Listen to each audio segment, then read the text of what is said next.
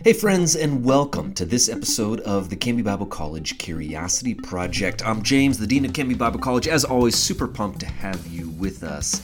Uh, today's episode, we are talking with Professor Nijay Gupta of Portland Seminary.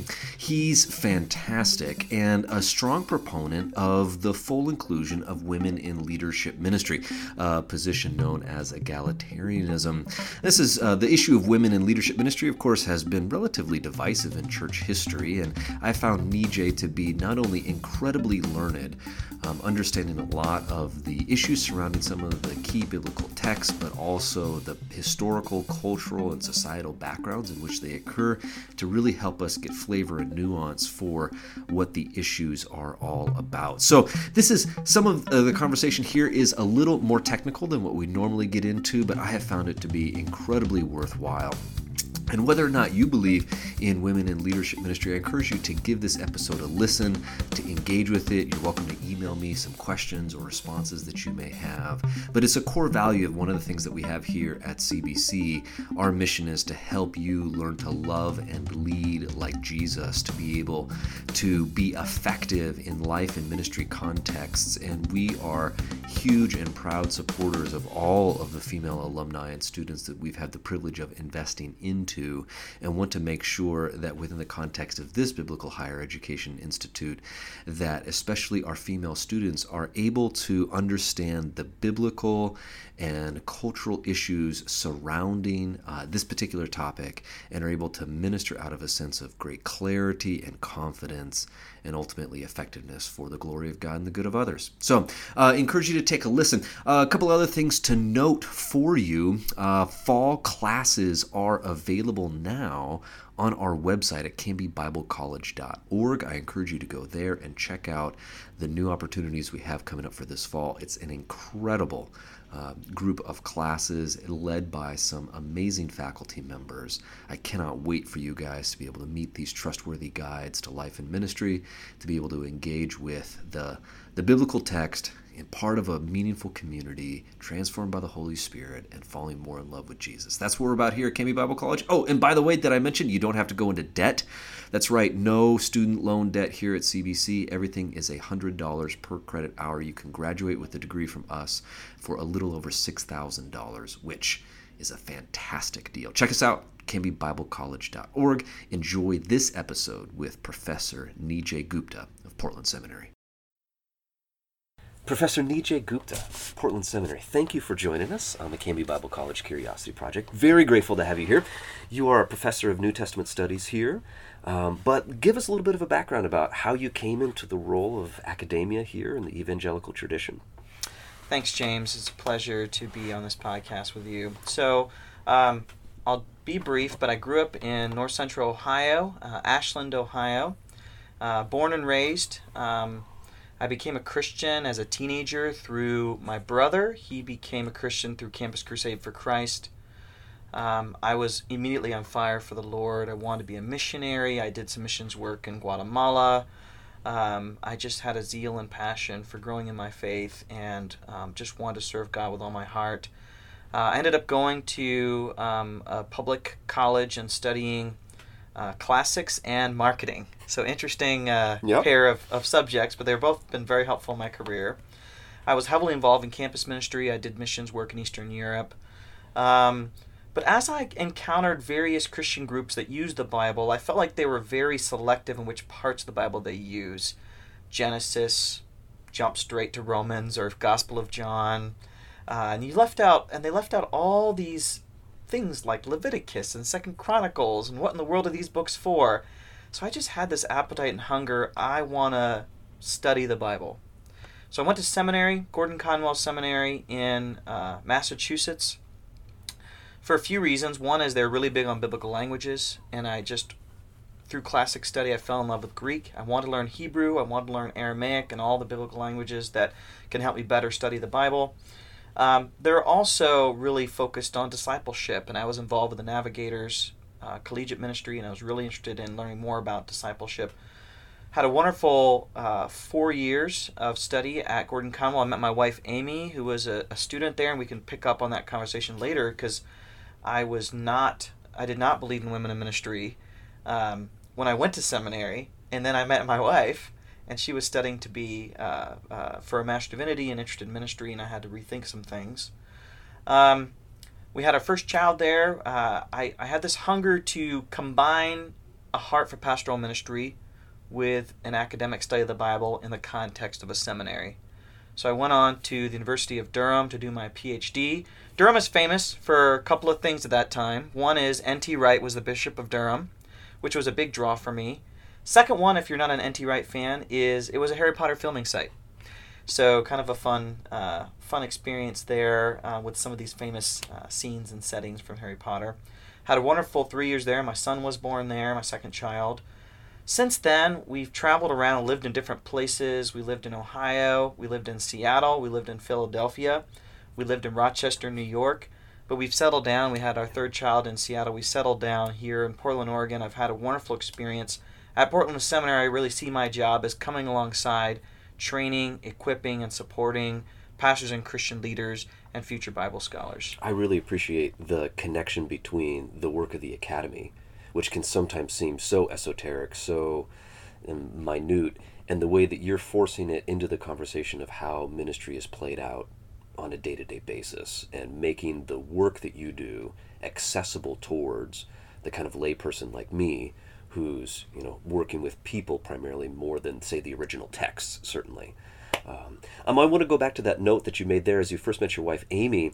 You we had in a previous conversation we were talking about how early on one of your big influences was john piper um, who on the whole stance of women in ministry is a strong complementarian someone who believes that men and women are equal but have god-given designs in church and home life and so leadership positions are uniquely assigned to men inside that inside that theological context tell us a little bit about how you went from from a position like that to where you are today. Tell us a little bit about that road that you traveled.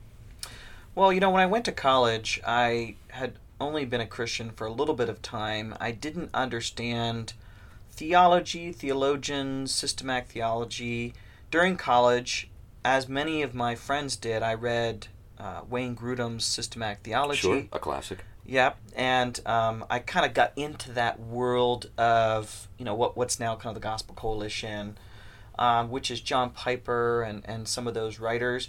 And I just assumed that if you were a firm believer in Scripture, a, a very serious Christian that wanted to study theology, as far as I knew, this was really the only thing out there. I had no idea there was a Thomas Oden somewhere in the world. I had no idea there was all these other theologies. This was all that was in the Christian bookstore.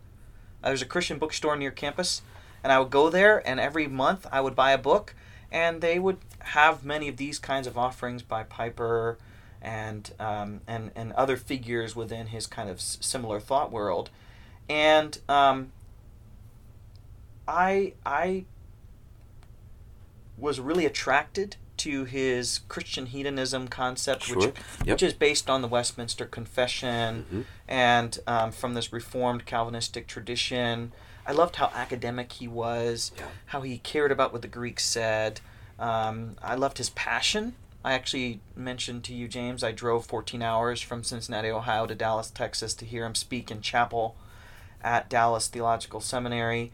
I was captivated, but um, I assumed if he's right in this in, in this one thing, which is Christian hedonism or missions or biblical hermeneutics, then he must be right in everything. Sure, kind of a Because- package deal. Absolutely, because he's such a compelling, thoughtful person, and um, and so many people backed him, and and um, he could explain every passage that uh, on virtually every subject, and so as far as I knew, it was this was the truth, and there was only one truth, and and Piper had it. So I went to seminary in a similar style of tradition as Piper, this kind of uh, P- Puritan-esque Reformed tradition. Uh, you know, if, if we have a patron saint at Gordon Conwell, I think it's um, Jonathan Edwards. Sure. Mhm. We, we almost all of us read his collected works, which is a massive, massive, big couple of books.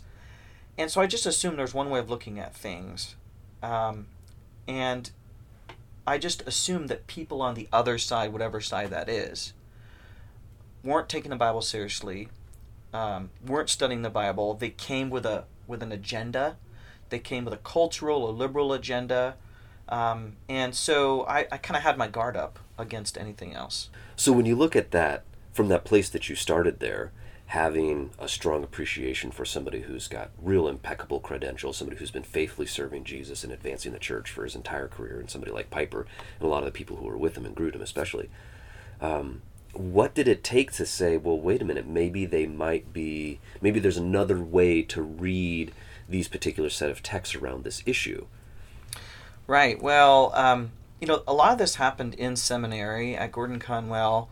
We had coexisting in one seminary uh, people that were firm complementarians and people that were firm egalitarians, and also people that were unsure and kind of in the middle somewhere. And just for the folks in the back, in case you're unclear with the complementarian versus egalitarian, do you have a like a quick summary of what each of those camps represent? Yeah, complementarians would say, um, I think as you mentioned earlier, that men and women are, are equal in value, Mm-hmm. But um, men have been given authority to teach and lead over women, and women have not been given that authority. They provide supporting roles in ministry. They can do things, but they can't teach and exercise authority over men. And often it goes, not always, but often what goes with that is submission in the house as well. Egalitarians believe that um, the Bible indicates that men and women are equal in value and have equal opportunity uh, and authority for leadership if they're gifted by God for those roles. And same thing in the house, often egalitarians also believe that in marriage, in the household, Christians are called to mutual submission, respectful mutual submission and co leadership, as opposed to there being kind of quote unquote gender roles based that, that uh, focus on authority of one and not and lesser authority of the other. I see. Okay, so thank you. Moving on, complementarians versus egalitarians. So we had we had these different groups, and you know my mindset going in was this group is exegetically strong and right and compelling, and the other group is um, agenda driven, culture driven, whatever. Um, what really changed began that process was the way that all my professors talked about and respected certain interpreters of the Bible like Gordon Fee, Ben Witherington, Craig Keener. Um, these these are respected Bible scholars. You can kind of look them up if you want, but they're they're respected Bible scholars who are doctrinally conservative. They trust the whole Bible. They don't say, "Oh, this this text isn't important" or "This text isn't you know uh, true." They respect the, the whole authority of Scripture. They have high view of Scripture, and based on their historical, exegetical, literary study, through intensive hermeneutical engagement, they've come to this egalitarian position. And that made me think okay, if it's not a conservative liberal issue, if it's not about whether or not you trust the Bible, then what really is going on here? And I'll tell you a funny story, James. I wrote my very first systematic theology paper, year one. I could pick any subject I wanted, and I picked why women should not be allowed to be leaders in ministry. No way. That was the title of your paper. Something like that, yeah. That was the subject. Fast forward to my third year of my Master Divinity. I wrote that paper on why women should be allowed to be leaders in ministry. The exact opposite. The position. exact opposite. I got an A on both papers, by the way, but that showed actually um, the. I think that's a credit to Gordon Conwell for allowing me to to do my thing in both those papers. Um, but it also shows the journey I went through to rethink these issues. And um, I will tell you, you know, I'm the same person I was back then as I am now. I I was driven by an agenda for that first paper. And I followed pretty much one line of thought. I didn't really dig in deep. I just kind of did a light working over of the argumentation. And when I was trying to figure this issue out in my second and third year, I read dozens and dozens and dozens of books, many articles. Um, and I explored all the key passages with as much depth as I could at that level of education I had. And the number one thing that affected me in that time was not that, oh, geez, I was completely wrong and now these texts are all egalitarian. No, the reason why we have this ongoing issue is that it's messy. What I Hmm. realized is I had believed in this firm edifice or complex or structure of complementarianism and believed it was solid. And what ended up happening is when I looked into the exegetical discussions of each problem text or text of focus, that confidence in that edifice eroded. It's not so much that everything flipped a switch and everything is completely different now. It's that I had assumed this solid exegetical structure. And little pieces of doubt came into play in almost every text. Little things that undermine that complementarian view. Now, let me jump in right there because a lot of mm-hmm. people, you know, like I grew up in a complementarian tradition, and I knew the Bible well enough to know, like, well, uh, this is ridiculous. First Timothy two twelve says, you know, Paul says very baldly, the plain reading of that text is that women shouldn't have authority over men or teach in church. And so, can we talk a little bit about? I mean, obviously, this is a there's a lot of text that we could get into. So, Right. uh, but let's look at a couple of those uh, key ones because I think one of the challenges for adopting this position is like kind of how you felt is that you're surrendering a solid biblical hermeneutic, that you're devaluing portions of scripture that you don't agree with, and it becomes a cultural issue and not a biblical issue. And so, help us kind of unpin that thinking within some of these texts. How might we think about? How might we take?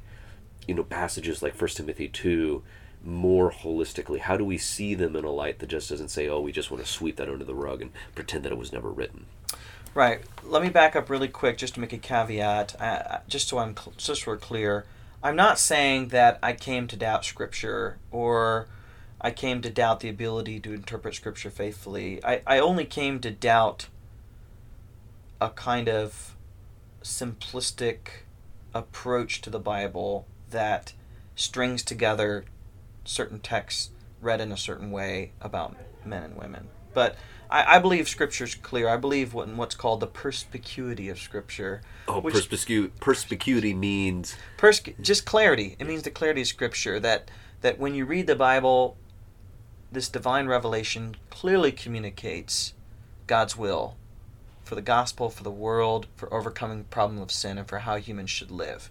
But on a variety of issues, there's some lack of clarity. Like, for example, exactly how the world will end sure, right? You know, it, it, it's there's some fuzziness there. Exactly how baptism should be done. Exactly how communion should take place, um, or foot washing, or fasting. So so on some of these smaller issues, there's going to be questions and discernment. But let's talk about some of these passages. Let me just give you a quick example, and then I'll talk about First Timothy. But for example, um, one of the lines that I was taught as part of complementarianism is called primogeniture. Whoa, Primogeniture means privilege of the firstborn.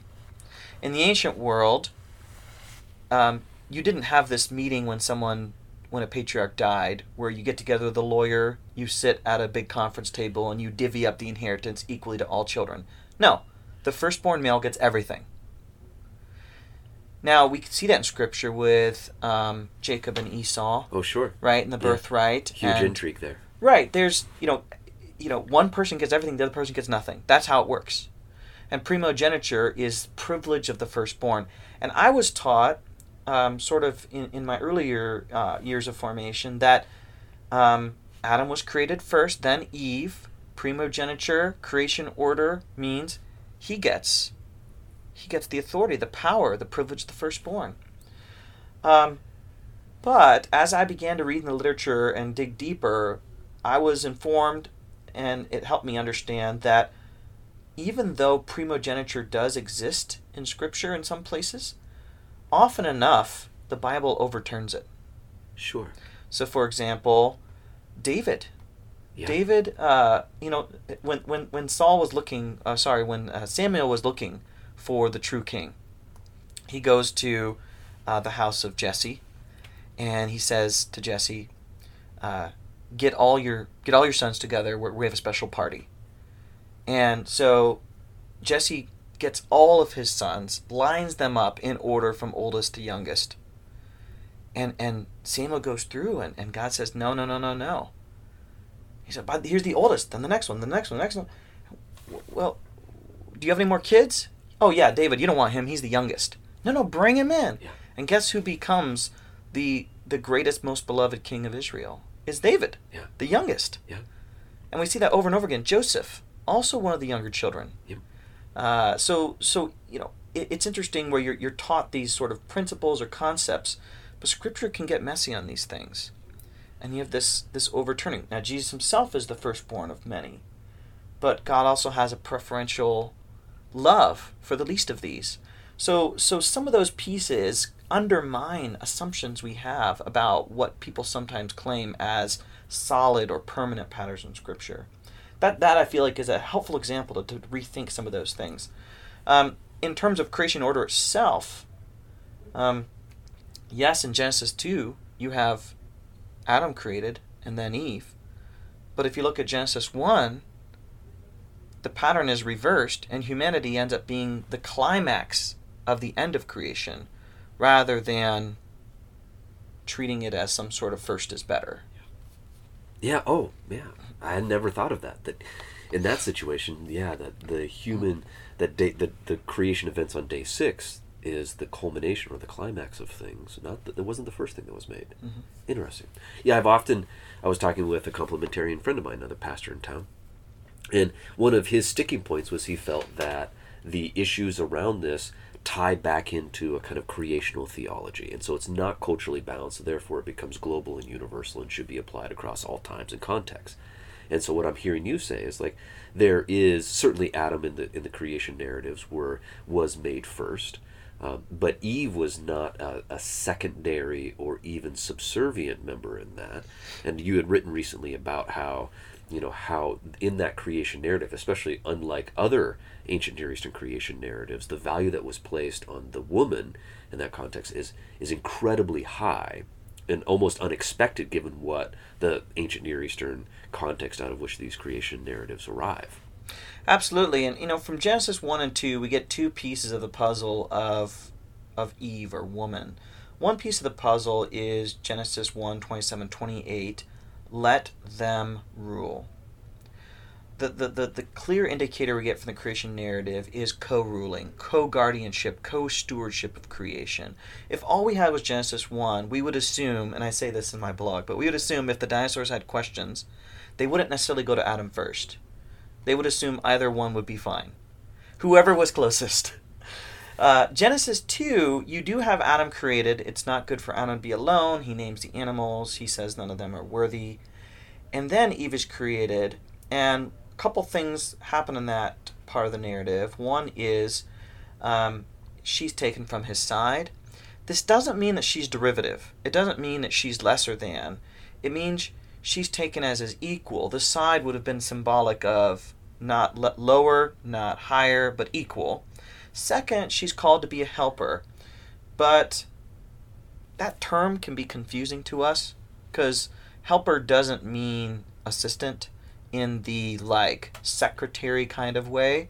Helper literally means someone who helps someone else accomplish something.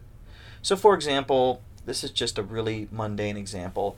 If my car breaks down the side of the road, if my car breaks down the road and I have to push it to the side of the road, if someone stops their car and gets out and pushes the car with me, that's the kind of help that, as simplistic as it gets, that's the kind of help that this word is talking about. That person's not better than you, they're not worse than you, they're alongside. Right. I'm not, it's not enough for me to do the work by myself. I need someone to help me. They might be stronger, they might be weaker. The only point of using that word is this person needs help. And so, classically, you know, people have said um, the same word that's used for helper in Genesis uh, 2 is used for God as one who helps mortals. And so it's not a subservient term. It's not a term about, um, you know, being Adam's assistant or something like that. I understand when complementarians use the word complementarian, they're saying she complements him in the sense that she completes uh, his function. Uh, and I agree with that. But um, she completes it in, in, in what I think Genesis 1 2 is saying as completes a, a unified role of being co guardians of creation. Yeah. Absolutely. Okay, so we've talked a little bit about how the creation narratives can help us understand Adam and Eve, and therefore men and women generally, as being equally commissioned and ordained to be able to rule together out of mutual submission to the one God. How does, let's look now at some of the New Testament texts. How do you parse through places like 1 Corinthians 14 and 1 Timothy 12, uh, 2 and things like that as it comes to this issue? Yeah, I mean, the, the first thing that I try to explain, because I teach a course here at the seminary called The Use and Abuse of the Bible. Oh, interesting. An introduction to New Testament hermeneutics. So it's a question of how we interpret the New Testament. Now, some people want to believe that biblical interpreters just read into the text whatever they want to. And so by talking about hermeneutics, we're, we're creating our own method that will allow us to believe whatever we want. Um, I guess you just have to take it on faith that that's not what I'm doing.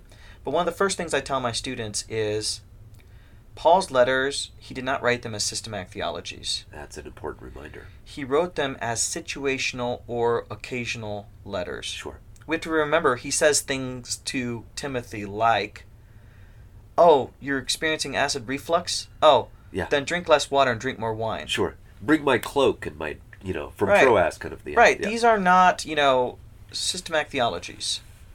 Now, that doesn't make them not true, but it means that we have to make sure we interpret them in context. What's going on in the church?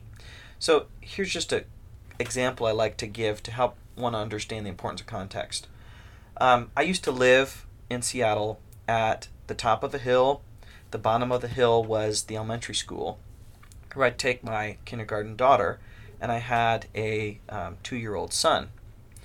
Uh, and so I'd walk her to school and him with, with her, and then when we're going home, I would have to drag him up the hill. He didn't want to walk.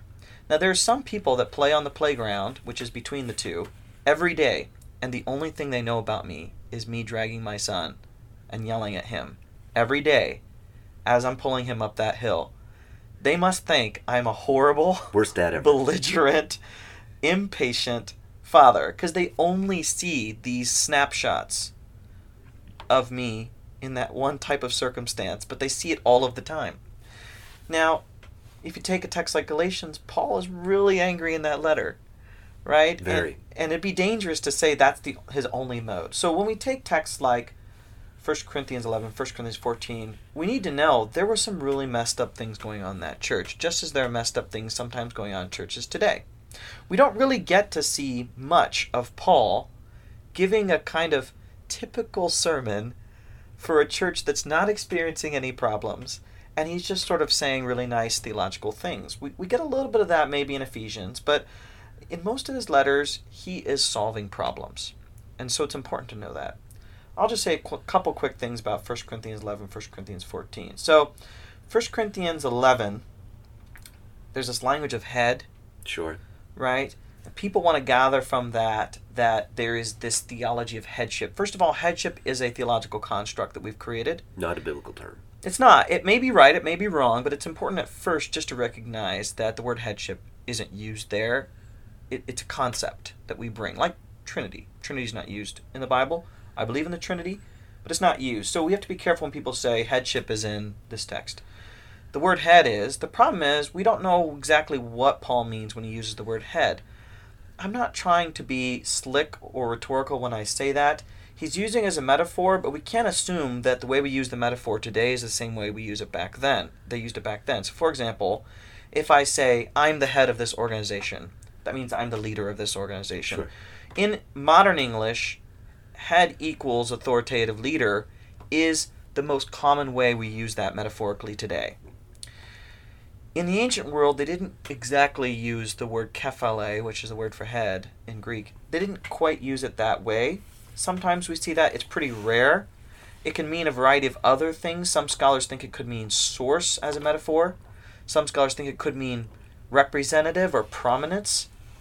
Um, so we have to wrap our heads. We know what the word head means biologically, but when used metaphorically, we don't quite know exactly what it means. What I think is going on in that text is that in the Corinthian church, women were doing things that were subversive.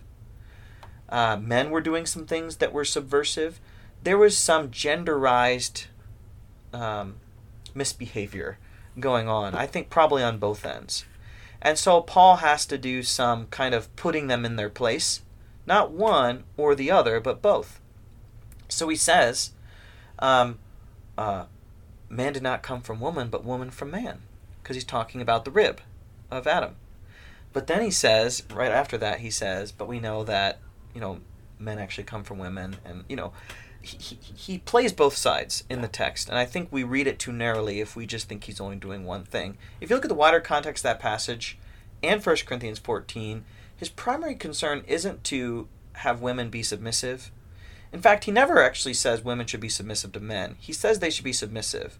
But I take that as he means submissive to God, and in the context of this community, submissive to the greater orderliness and harmony of the church that whole 1 Corinthians 11 through 14 passage gets summed up there in the end of 14 where Paul says, Let everything be done in decency and in order. That's right. It seems like that becomes a kind of heuristic to read back then everything that he was trying to say through the spiritual gifts of 11 into 12 and mm-hmm. into, you know, that kind of thing. So that's an interesting point to think about how, you know, contextually what Paul was trying to address in the Corinthian situation, he might if you would have asked Paul, Paul, are you intending here in this in this letter to write an edict for all time and all places? He might look at you a little confused and say, No, I'm trying to solve a problem, like what you mentioned, um, with this particular church by reminding them of the greater authority that's over each of them, which is Jesus Christ. That's right, James. And, and, and something that was probably a big turning point for me in seminary was not just studying the problem text like 1 Corinthians 11, 1 Corinthians 14, 1 Timothy 2, but actually paying attention to where Paul talks about named women oh, and what he says about them. Romans 16. Romans 16, Philippians 4, Colossians, 1 Corinthians 1, and a number of places. We don't often recognize he's talking about women because we don't always ident- in English we don't always know their names. Oh, sure, yeah. So we don't always know he's talking about women like Nympha. We don't always know if he's, you know, we don't, we don't exactly know that name. We can sense it's a woman, but we, we get we get these little bits of information. But sometimes that information is really important. Yeah. And and how we translate some of the terms. This is where translation comes into play. Sure. The Junia controversy for many years. Yes, but also Phoebe in Romans 16, Phoebe is referred to Paul as a diakonos. Yeah. And there's a variety of ways we can translate that. I think some translations have chosen helper, yep. uh, which is not very accurate, I don't think. Some have chosen servant, which is more accurate, but maybe not what Paul's trying to communicate in that particular instance. We have to know that the word diakonos can be translated deacon, which is what we get in the pastoral epistles. So he could be referring to as a deacon, but I don't think most people know that our English word minister yeah. is tied back to diakonos. Yeah. So you could refer to Phoebe as a minister. Um, it would be not that unusual given that's the term that diakonos is the term Paul uses for himself. Certainly to the woman he's entrusting his probably most significant letter to a church he's never been to before. Yeah, absolutely, James. I don't know if a lot of people know that Paul's commendation of Phoebe in Romans 16, virtually all scholars, including many complementarians, believe that Phoebe would have been the letter carrier. There was no postal service, there's no UPS, FedEx. Um, so you sent a letter with a trusted friend. There were no official channels to send a personal letter. So you sent it with what we call courier, um, a letter carrier or a courier. And Paul uses different couriers uh, throughout it, throughout his different letters. Um, usually, they're people that he works very very closely, like Timothy or Epaphroditus. People he respects, people he knows that are going to be able to um, faithfully deliver this letter, and probably be a resource for Paul's thoughts on the subject matters in the letter that was something that I think Witherington pointed out in his commentary on Romans was Phoebe would perhaps even be the person to read the letter aloud in the churches and then answer questions that the congregation might have and explain Paul's thinking further. And that's a that's a high and entrusted place to give to a woman in that context. Absolutely. Um, on whether or not she read the letter, there's some academic debate on that. but her letter delivery is almost certain. And Paul mentioned in there she's sticking around. She has work to do. We don't know what that work is. Is it professional to her occupation, whatever that is? Maybe. Is it ministry related? It could be. Uh, many people think it is. Whatever it is, she's sticking around. And whatever responses they have to the letter, whether she read it or not, they're not going to send another letter. They're going to ask her. Yeah. And uh, so many people think she's the first interpreter of Romans. And, and I have to believe that if Paul didn't trust women with this kind of task of interpreting scripture authoritatively under his authority, he would have sent Phoebe and someone else. Um, he commends her as, as a leader in Cenchrea. Um, so it's picking up on some of those pieces. Euodia and Syntyche are two women mentioned in Philippians chapter 4. In the ancient world, I spent last summer, maybe two summers ago, I spent a couple of months reading everything I possibly could on what daily life was like in the first century Roman world. I received a, a large grant from the Wabash Center to do this research. I actually created a first century role playing game that I use with my students where you're assigned a character with a background and you have a story and all the stuff. There's like 10 different characters and you're assigned an identity and you have to, you know, go through all these experiences. So I studied what slavery was like, what it's like for women, what it's like for people different economic and social and and, and uh, uh, you know elite classes versus free people, and what I learned, part of what I learned from that experience, is women are often unnamed. They're not talked about in literature. They're not talked about in fiction, but they're also not talked about in regular letters. Um, and they're definitely not talked about by name. Their lives were just not very important to most men in the ancient world. You just don't name women, and you don't talk about them. Women sometimes did important things, and we can talk about that later. But um, to have Paul name two women in a letter where he doesn't seem to name any men, he, he mentions Clement. We don't know Clement's story or whether he's there or somewhere else. But we know more. Let me put it this way we know more about the Philippian women than we do about the Philippian men. And Be- given the first century context, that's actually tremendously important. It's tremendously important. And you mentioned Romans 16, where he talks about virtually all women. Yeah. It's incredible, actually. And there's a if you Google, uh, there's an online lecture by Beverly Gaventa on women in Romans. Um, when I heard that lecture about seven, eight, six, seven years ago, it blew my mind because she really walks through who these women could have been. He talks about she talks about Phoebe, she talks about Junia, and so it was really during seminary and after, but during seminary, not only looking at what Paul says about uh, women and men, but what Paul's engagement and appreciation of named women. Let me tell you something that's really stuck with me, James, and and I think this is a big deal. He says about Andronicus and Junia, who we now know are probably a married couple. Yeah. He says, not only are they noteworthy among the apostles, which it could mean that they are apostles, Yes. little a apostles. Yes.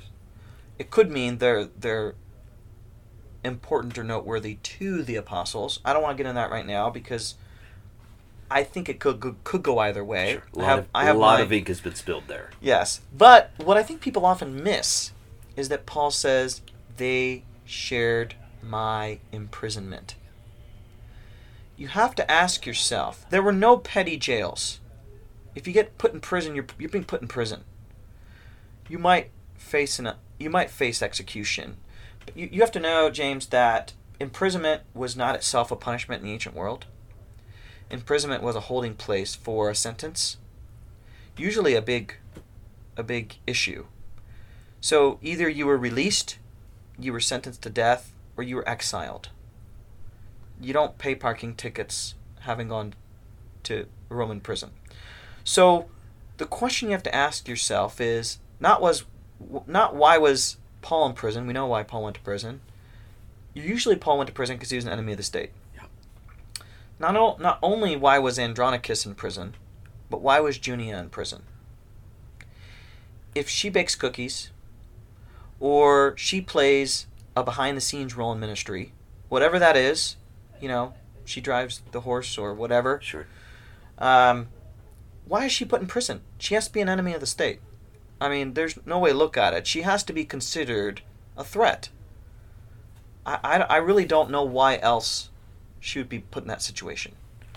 I think one of the ways that if you kind of zoom out and look at all this, because we spent a lot of time talking about how women are treated, especially in Paul's letters, and we haven't spent any time thinking about how Jesus has treated women. We could go through the woman at the well in John chapter four, Sure. Mary Magdalene in the Right. in the gospel accounts. That one of the things that we think about is I, I to think about the principle of where you start defines um, influences where you end up. So if you start in your New Testament understanding with 1 Timothy 2 or 1 Corinthians 14, especially your understanding of Paul, then then your interpretation is skewed away from valuing what's being uh, demonstrated in Romans 16 and Philippians 4 and these other places where Paul's doing some very unusual and countercultural things to highlight the women and to highlight the value of the women who are around him. I often think about, um, you know, Galatians 3 is a kind of a classic egalitarian text where, you know, like that in light of the new age of the Spirit, there is no longer slave nor free, Jew nor Gentile, male nor female, in which those dividing lines of separation that kept people apart from each other, Paul now sees that in the Spirit, that those, like your primary allegiance now is as a child of God. And so in the churches, that those dynamics which previously created hierarchy are now being brought into you know tremendous equality under under one God. So I'm interested in just kind of thinking about just a simple thing of imagine if we started in a different location. Imagine if mm-hmm. we started in a very what seems to be very pro woman or very pro female experience like what we see in Romans 16, how that colors our interpretation of the rest of these issues. I want to, uh, and we could talk about all of these texts for a long time, but I want to zoom out here a little bit just to ask another question as we draw to a close. This is one of those areas where, as we've talked about before, you know, Piper and Grudem and Keller stand on one side of an issue, you know, Fee and Witherington and, and, and Keener stand on another side of the issue. And yet, all of these are people who we know and love, whose books we read, whose tremendous value is given from. And it feels, I know, especially for me, I'm not an expert like you. Um, there's a sense of, like, how am I supposed to disagree with these people who are so much smarter than me? Can you speak to a little bit of an issue that I think about is is these aren't entirely clear. One of the reasons this conversation is still going on is that very smart, well-meaning people can look at the same set of texts, look at the first century context in which they're written, and arrive at different conclusions. What do you think that suggests about your previous point on the perspicuity or the clarity of Scripture? And, and what kind of helpful tactics would you suggest a, a, a Bible school student take when kind of addressing the nuance or some uncertainty that may be present in Scripture? Yeah, that's a good question, and um, uh, you know, I would respond a few different ways. First of all, um, there's a kind of motto that I learned in seminary that's kind of stuck with me, and it's it's you know, from many many years ago, but it's uh, unity in the essentials, uh, diversity in the non-essentials, and charity in all things. Yes. And so, what that requires is generosity in conversation, um, a listening ear, a respectful listening ear, and um, giving credit where credit's due, being honest about where the the messy parts are, where you know I don't know. There, there's a, a, a scholar I've been following named uh, Tish Harrison Warren. Uh, she's a pastor uh, and Christian leader, and she says this in a podcast. Um, she says on either side of this debate, you can't be 100% sure. You can just be 80% sure at best, whether you're on this side or the other. And so, uh, that what I often tell my students is um, my faith and my confidence in my position on women in ministry. Um, it's a belief. It's not a fact. It's a belief and I call it "So Help Me God." Uh, that that sometimes I call this the Gupta wager. That I'm willing to go to to meet Jesus, and I'd rather say I may be wrong, but I decided to support 60% of the church. I mean, if women make up, let's say, 60% of the church in America, I, what am I risking on either side? Because I don't know if I'm right. I'm just guessing based on my study. I think you have a lot more to lose by barring women from ministry than you do from allowing them. Now, the other side doesn't believe that. They think it undermines the church and it, you know, hurts men and hurts women.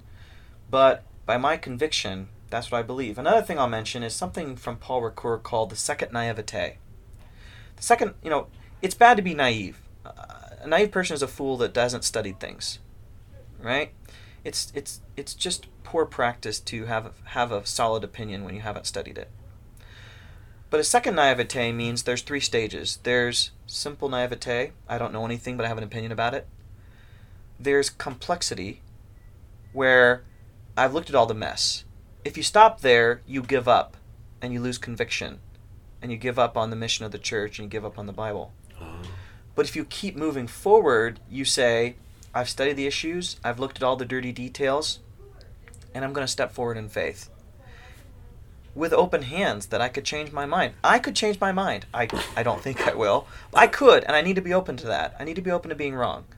I think of it like when we're interpreting scripture, it's like renovating a house. The house is always structurally solid, but you may renovate every single room in the house. Right? And so Scripture itself is solid. My evangelical faith is solid, but where I'm always. So, anyway, second naivete means I have to move forward to a new path forward where I'm just going to walk by faith in some of these issues.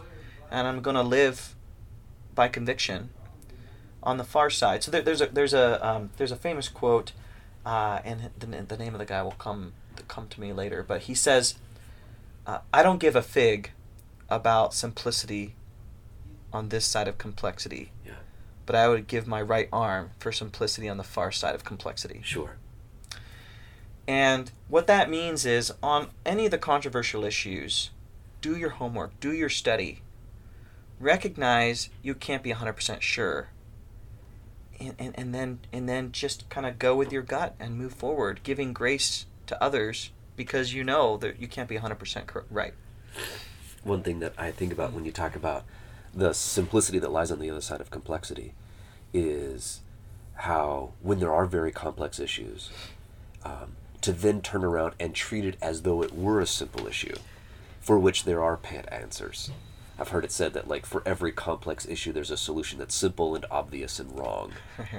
And so what i appreciate about you is having done all of the deep work and the homework to understand the text in its context you've arrived at a conviction, a belief, and you've communicated very clearly via your blog and uh, you know many other channels.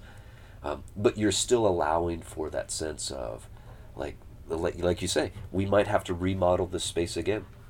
Mm-hmm. We might have to continue to keep learning. We might have to continue to keep paying attention to people who don't necessarily arrive at the same conviction. And that's one of the things that I really appreciate about the tone that you've set here and in other contexts, where you're trying to show the work that you've done and the convictions that you hold while still engaging it as though it's still a very complex issue for which other well meaning people can arrive at a different position.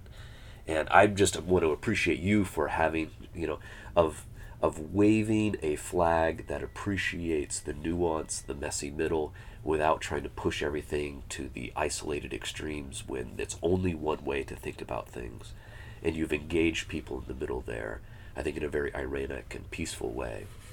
So anyway, I want to appreciate you a lot for that, uh, Professor, and uh, very grateful for the time that we've had to sp- spend in the context of this conversation. Any final words of wisdom to young Bible school students, um, you know, wanting to be faithful understanders and students of the Word of God? Yeah, well, thanks. It's been great. Um, I really appreciate the conversation. Uh, what I tell people is um, one of the one of the mistakes I made early on in seminary was assuming people's motives. Uh, assuming they have a dark heart or even evil intentions for what they're doing or what they're thinking, that they're quote unquote liberal. The most important, one of the most important factors for me in seminary was not, I didn't start by studying the Bible texts. That came later. I started by listening to women that's what actually started the, the move for me. It was seeing Master Divinity women who, once I got to know them, they cared deeply about the Bible. They had a conservative evangelical faith. They too doubted whether it was the right place for them and, and the right um, path for them. They wanted to study all the relevant texts deeply and obey and respect whatever the Bible taught. And so I would say if you're wondering on one side or the other, talk to women. Sit down, talk to women, talk to women pastors about their experiences. Talk about their study of the Bible. Ask, be a learner, ask open and honest questions, and recognize that, um, you know, we make assumptions about people's motives without actually asking them. That's a really important place to start. Wonderful. Where can people learn more about you and your work? So if you Google my name, Nijay Gupta, um, you'll come across my blog. It's called Crux Sola, which comes from Martin Luther. It means the cross is our only theology. But I blog at Crux Sola, uh, and I'm on social media on Twitter and Facebook, so you can uh, look for me there as well and say hi. Okay. Professor Nijay, thank you so much for sitting down and chatting with us about this. Really respect you and your work a lot. Appreciate the time that you've taken here. My pleasure, James. Thanks. Hey, friends, and thanks again for joining us on this episode with Nijay Gupta of the Curiosity Project. Uh, Nijay serves as the Associate Professor of New Testament Theology at Portland Seminary. Dr. Gupta has written commentaries on 1st and 2nd Thessalonians, Colossians, the Lord's Prayer. He's the editor in chief of the Bulletin for Biblical Research. He's a member of the Society of New Testament Studies. He serves on the doctoral faculty of Trinity College in Bristol, England. Guys, great. I hope that you really got a chance to hear not only his content, but his tone, which I think is so important in conversations like this where there is more than one side to the issue. So I really appreciate the clarity and the levity that he brought to that issue as well. Um, if you would like to be participating in more kinds of conversations like these where we tackle difficult issues with a aim for peacefulness and understanding, Cambie Bible College exists to help you learn to love and lead like Jesus. I encourage you to check us out if you are interested in pursuing a two-year degree, an Associates in Christian Ministry that will enable you to graduate debt-free, partner with many other four-year schools to get a fully accredited four-year degree, um, and be able to move on with a biblical foundation and uh, biblical studies and leadership skills that will serve you in any capacity. You can look us up more on cambiebiblecollege.org, where our fall 2019 classes are available for registration. You guys are great, and remember, Jesus loves you. Have a good day.